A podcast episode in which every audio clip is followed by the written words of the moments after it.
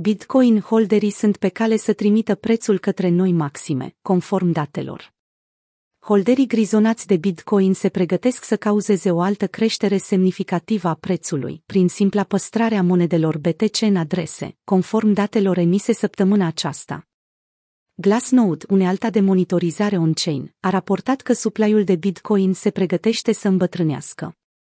Supply-ul mai vechi de un an, în continuă creștere.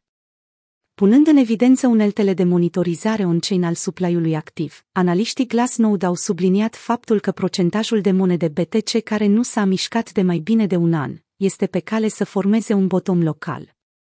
În trecut, în astfel de circumstanțe, holderii care au vândut monedele vechi începeau să acumuleze BTC, făcând astfel populația monedelor dormante să crească.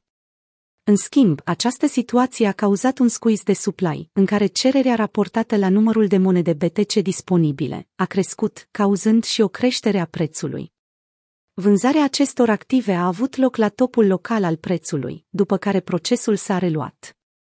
Un astfel de fractal circular s-a desfășurat la sfârșitul anului 2017, când Bitcoin atingea 20.000 de dolari. Și se pare că all-time high-ul din aprilie 2021 nu a făcut excepție. Pe de altă parte, numerele dintre cei doi ani diferă. Suplaiul de Bitcoin care a rămas nemișcat timp de cel puțin un an începe să formeze o zonă de bottom la 54,2%.